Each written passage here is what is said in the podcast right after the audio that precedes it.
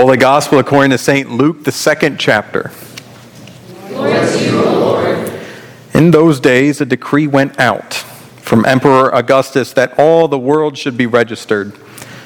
This was the first registration and was taken while Quirinius was governor of Syria. All went to their own towns to be registered. Joseph also went from the town of Nazareth in Galilee to Judea, to the city of David called Bethlehem, because he was descended from the house and family of David. He went to be registered with Mary, to whom he was engaged and who was expecting a child. While they were there, the time came for her to deliver her child. And she gave birth to her firstborn son, and wrapped him in bands of cloth and laid him in a manger, because there was no place for them in the inn. In that region, there were shepherds living in the fields, keeping watch over their flock by night.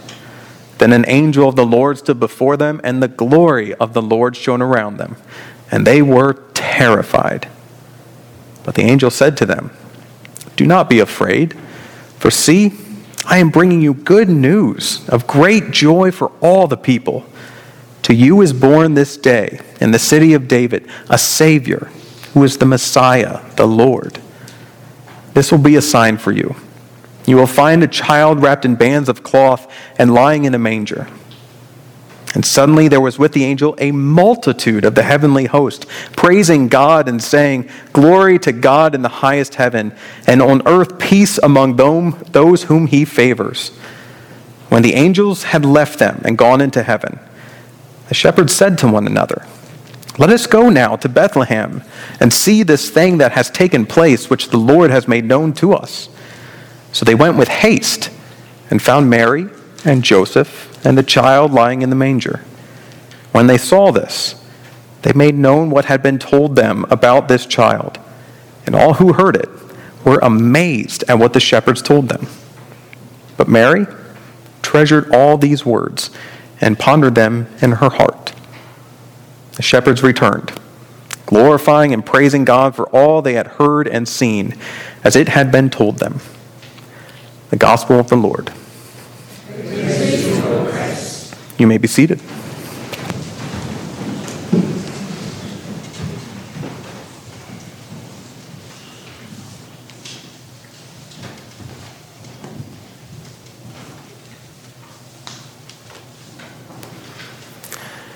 In the name of Jesus, Amen.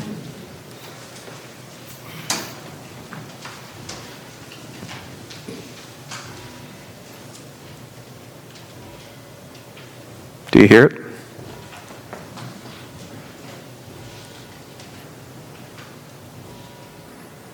That's our bell. I like how tinny it is.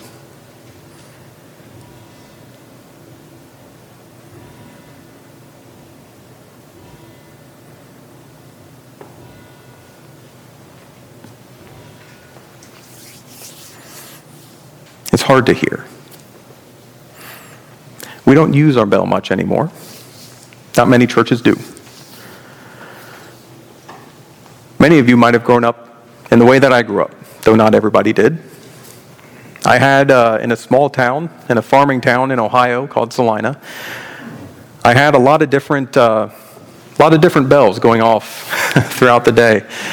There were bells that would go off every hour on the hour.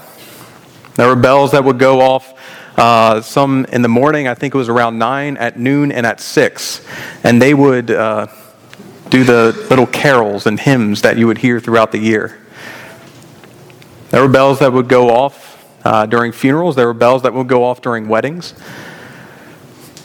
In my earliest memories, I remembered we still used our bells during the service too. There were bells that rang at the beginning of service as we all sat in silence, and the pastor would get up, say good morning.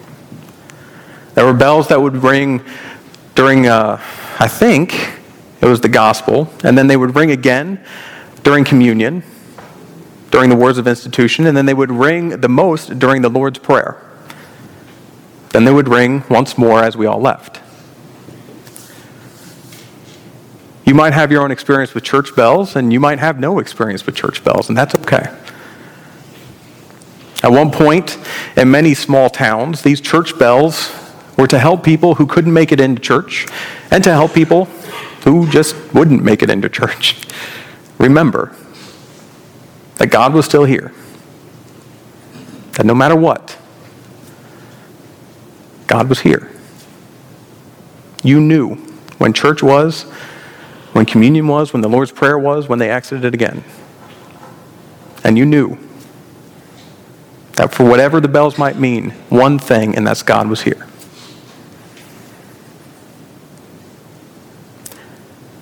We don't ring that bell much anymore. I don't know about you, but I wish I heard it more.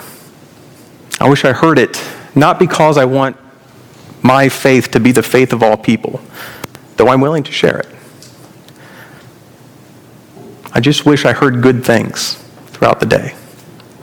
I wish I heard a bell that would center me again. I wish I heard a bell that would bring me to the core of who I am, no matter where I was in the town or no matter where I was in the state. I wish there was something that just centered me again. But unfortunately, I don't think the bells are coming back. Even if we took it up on ourselves to write down a rotation of who was going to be here during the day to make sure the bells went off or bought some automated system, even if we did all of that, it'd just be a bell. We're not in the same place anymore. Not everybody's taught what the bell means anymore. It's just a bell. That's okay.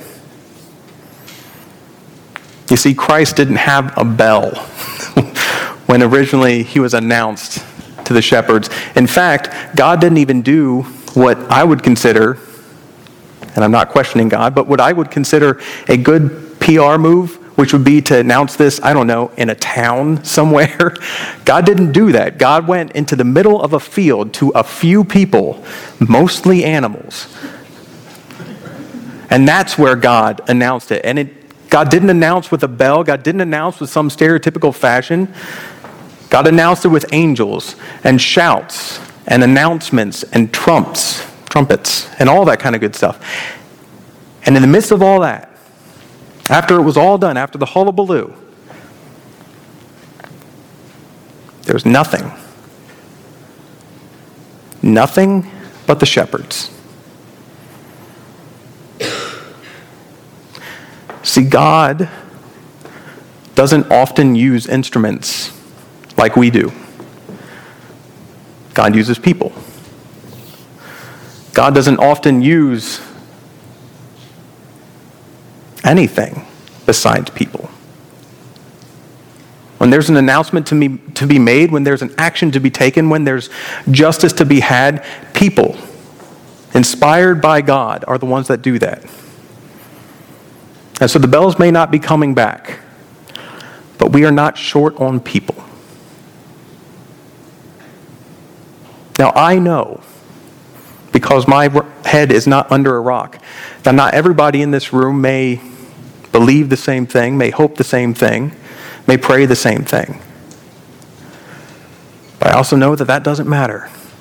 Because throughout our scripture, throughout the Christian Testament, there are loads of people who simply were not a part of the covenant when they first became bells, when they first became those who announced God's presence to the people.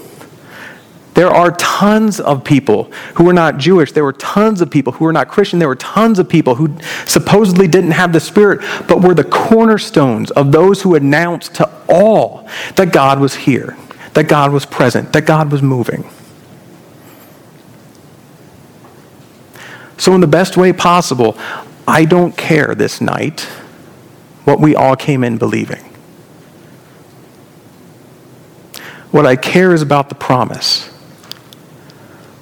the promise that God would continue to make bells out of people, that God would continue to make people who, in the least likely of places, proclaim God to be. That God is here with us.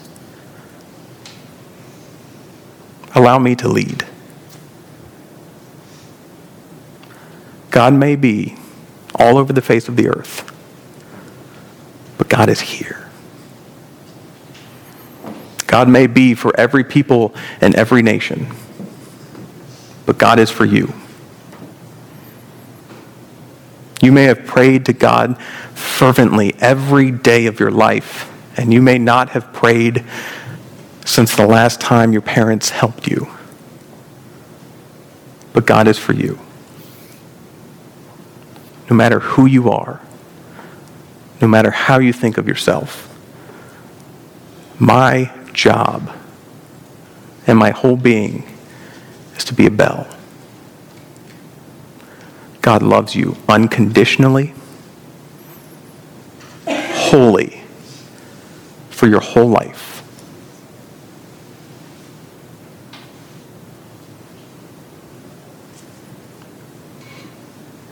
I see tons of bells. Whatever you do tomorrow and whatever you do for the rest of your lives, if I don't see you again, if I see you, you know, less than 12 hours from now, whatever. God be with you.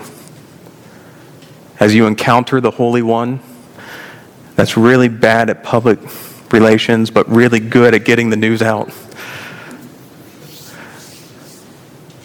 And if you see God, be a bell. God is here. God is with you. Amen.